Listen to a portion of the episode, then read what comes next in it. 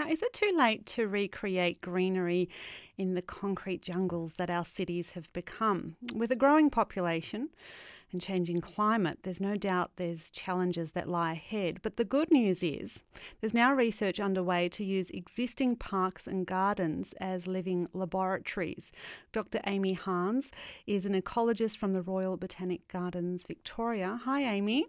Hi, Serpil. Nice to see you. Thank you for joining me. Now, you're involved in, in this um, project where um, the intention is to turn our concrete uh, jungles um, green, basically. Um, tell me about that project. How did the idea come about? Was it just someone walking out to the street one day and looking up and thinking, this, this needs to go? Yes. Um, there's been um, a growing interest in our urban environments, especially over the last 20 years, as we realise so many people are moving into those spaces, um, and we really don't understand the ecology of them at all. So, um, the field of urban ecology studies how biodiversity lives in cities and how we can change cities to accommodate more plants and animals, but also make them more exciting places for people to live and feel connected to. Are we talking about things like rooftop gardens, which have taken off quite a bit in places like Melbourne in recent years? Yeah, um, rooftop gardens is part of that. Um, what you could call it's been called green infrastructure uh, or blue infrastructure if it's water, but also living infrastructure because it's the things that are living and breathing in our cities.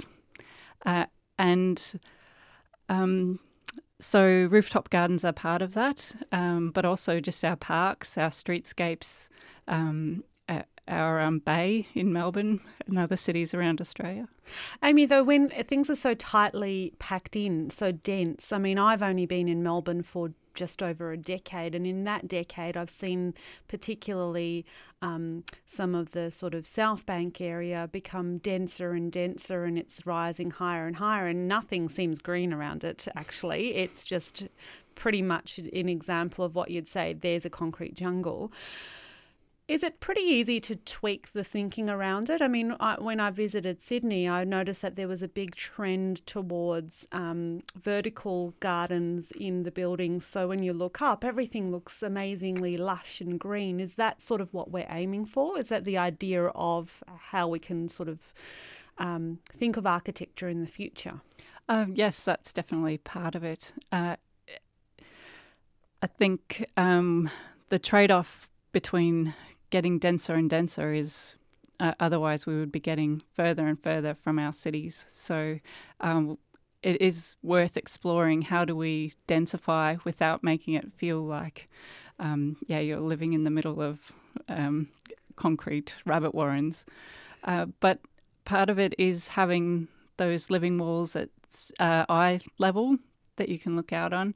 Some of it is around having great spaces like Birrarung Marr I just uh, walked over from spending an hour over there earlier, and uh, there's and a lot of people that are out there using it. Um, I guess it's being able to find those spots where even if you're living in a tall apartment building, you can get outside and Mm. Now, for those of you uh, who are not from Melbourne, uh, is a, a, lovely spot in Melbourne near the river, which is a walking track pretty much in the heart of the city. And, and when you go for a walk, you could actually be mistaken for thinking you're in the bush in some, some parts of it. So that's pretty much the, the feeling we want to generate that we don't have to drive for two hours to get out to have that respite. Yes, that's right. You, you can access it, it's in walking distance. Um, even the streets, as you walk along the streets, I was in Brisbane uh, a couple of weeks ago uh, in the South Bank area around there.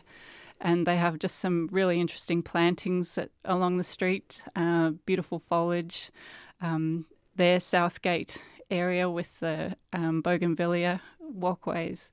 Um, it's it's a way for people to experience a form of nature and uh, greenery um, without needing to get out into the the bush or.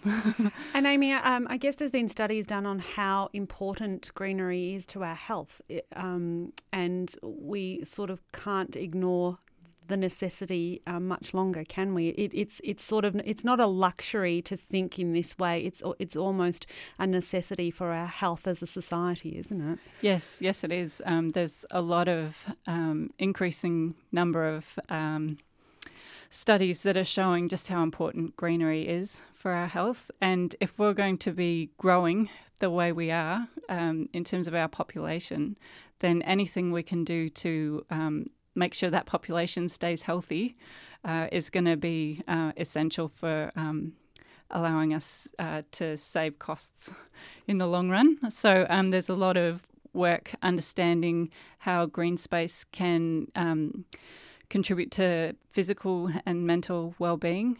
And even some studies in um, Finland have shown that having flowering plants in your garden um, has reduced uh, atopic sensitivity in adolescent children. Um, and mm. so that's their predisposition to asthma, asthma and eczema. Now, you mentioned Finland. Obviously, there's some countries around the world that do this quite successfully. I mean, Singapore is one of those countries that have actually um, been quite proactive in, in greening their city. Are there countries that we're looking very closely at to um, I guess, mimic uh, and copy and, uh, and and to learn from them and, and to bring that to Australia? What what are some of the countries that we're looking towards? Yeah, um, Finland's definitely, I mean, Singapore's definitely one of them. Um, there are some really interesting river restoration projects happening in other cities. So, the LA River, there's a big um, revitalization project um, that they're looking towards, uh, but also the Chongyang Cheonggyecheon River in um, Korea. That's that's another really important um, example of how we can still have engineered river systems, but they can actually be serving multiple purposes, not just be a concrete drain. On ABC Local Radio, this is the Sunday Sesh. I'm Sad Mission. I'm speaking with Dr. Amy Hahs, who's an ecologist at the Royal Botanical Gardens in Victoria. Uh, Amy, now this project's also looking at unused parcels of land that can be turned green, aren't they? Um, so, you, do you contact developers when they knock down an old building, say, and see if there's a possibility of turning that particular space green? Because if, if it's so densely packed in the city, I mean, how do you find blocks of land to green? It's a logistical problem. Yes, yes, it is. Um, so I don't directly go out and, and look for that, but um, we do work closely with local governments uh, and other groups who uh, are interested in working in that space. And uh, our contribution is looking at what sort of biodiversity can those spaces actually provide, uh, as well as how can you green them um, so that they're providing a biodiversity benefit as well as being an interesting space for people. Um, but say that we're really successful in greening our cities, which is great. Um, but then is that going to sort of attract more wildlife to the city? And is that going to then start creating a, a different problem of its own? I'm thinking, you know, um, the pigeons that you get in London, for instance, or um, I don't know. I can't, can't, think of any other sort of wildlife that's going to be a problem. But um, I'm I'm assuming you know um, cars um, with uh, you know bird waste on them and that sort of thing. It, it, are those taken into consideration when the greening projects are thought of? Um, yes, it is, and there is a lot of uh, work looking at human wildlife interactions. Uh, I guess one of the things when we talk about greening too is um, to be really uh, make a good contribution to, I guess, the health of our planet, uh, we need to be thinking not just about greening, but also actually making our cities an effective ecosystem that can process nutrients, can help clean the air, can help reduce temperatures.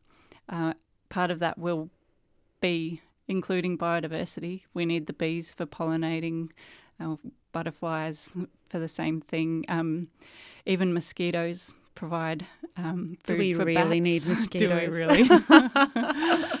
Maybe flies is a better example. oh, I don't. I'm not really keen on the Aussie fly either, no. but you know I can cope with them. At least they don't bite. Yeah. Well, some of them don't. No. I'm discriminating now against um. them. um, Amy, um, what about in terms of um, you know, our individual contributions. Uh, this is a larger project that you're talking about, but at an individual level, can we do things that can help contribute to greening our concrete jungles? Uh, I'm thinking, you know, the, the simple thing is bringing a green plant to plonk on your desk at work, but can we do something larger than that? Yes, yeah. Um, so one of the key um, threats to green space in cities is there's incremental habitat loss. So we um, shave a little sliver off of a the edge of a existing green space, and over time those and space those accumulate to quite big uh, amounts. Um, but we can work in reverse. So individuals, it may not seem like much to plant a couple of plants in your nature strip, but in if everyone's or if a lot of people are doing it, it does build up to quite a big thing. And even if you don't have your own garden or um, to work with. You can join friends groups. There are other ways of getting active in the community. Yeah, there's plenty of communal gardens out yeah. there, that's for sure. Mm. Um, I mean, I've got friends who even have started um, um, keeping bees on rooftops. Apparently, my, my cousin does that. He's very fond of it. Yeah, yeah, there's a actually, new hobby.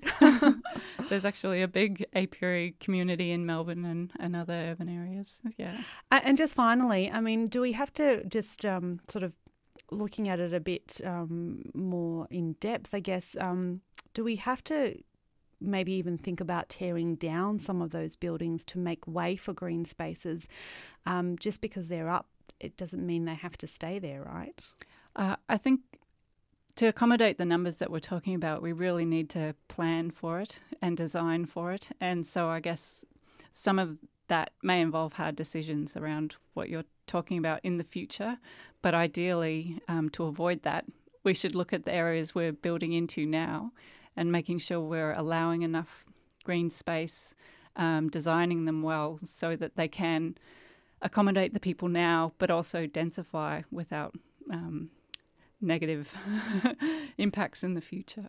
It sounds like what you're suggesting is a bit like, you know, thinking about uh, building a new home with a particular energy rating. We, we're looking at building in the future with a particular green rating, I suppose. Is that how we could sum it up? Yeah, yeah. Um, making sure we have bike paths, making sure we have green streets, um, that they're wide enough to bring in more traffic if in the future if it's needed. Well, mm. thank you for taking the time to come and um, add some sustainability to the conversation this afternoon, Amy. Thank you, my pleasure. Thanks for having me. That's Dr. Amy Hahs, an ecologist at the Royal Botanic Gardens, Victoria. Thanks for listening to the Sunday Sesh. You can hear this program live every Sunday on ABC Local Radio Digital from 3 pm Australian Eastern Standard Time. Just search for ABC Sydney Radio Stream and click through to listen live.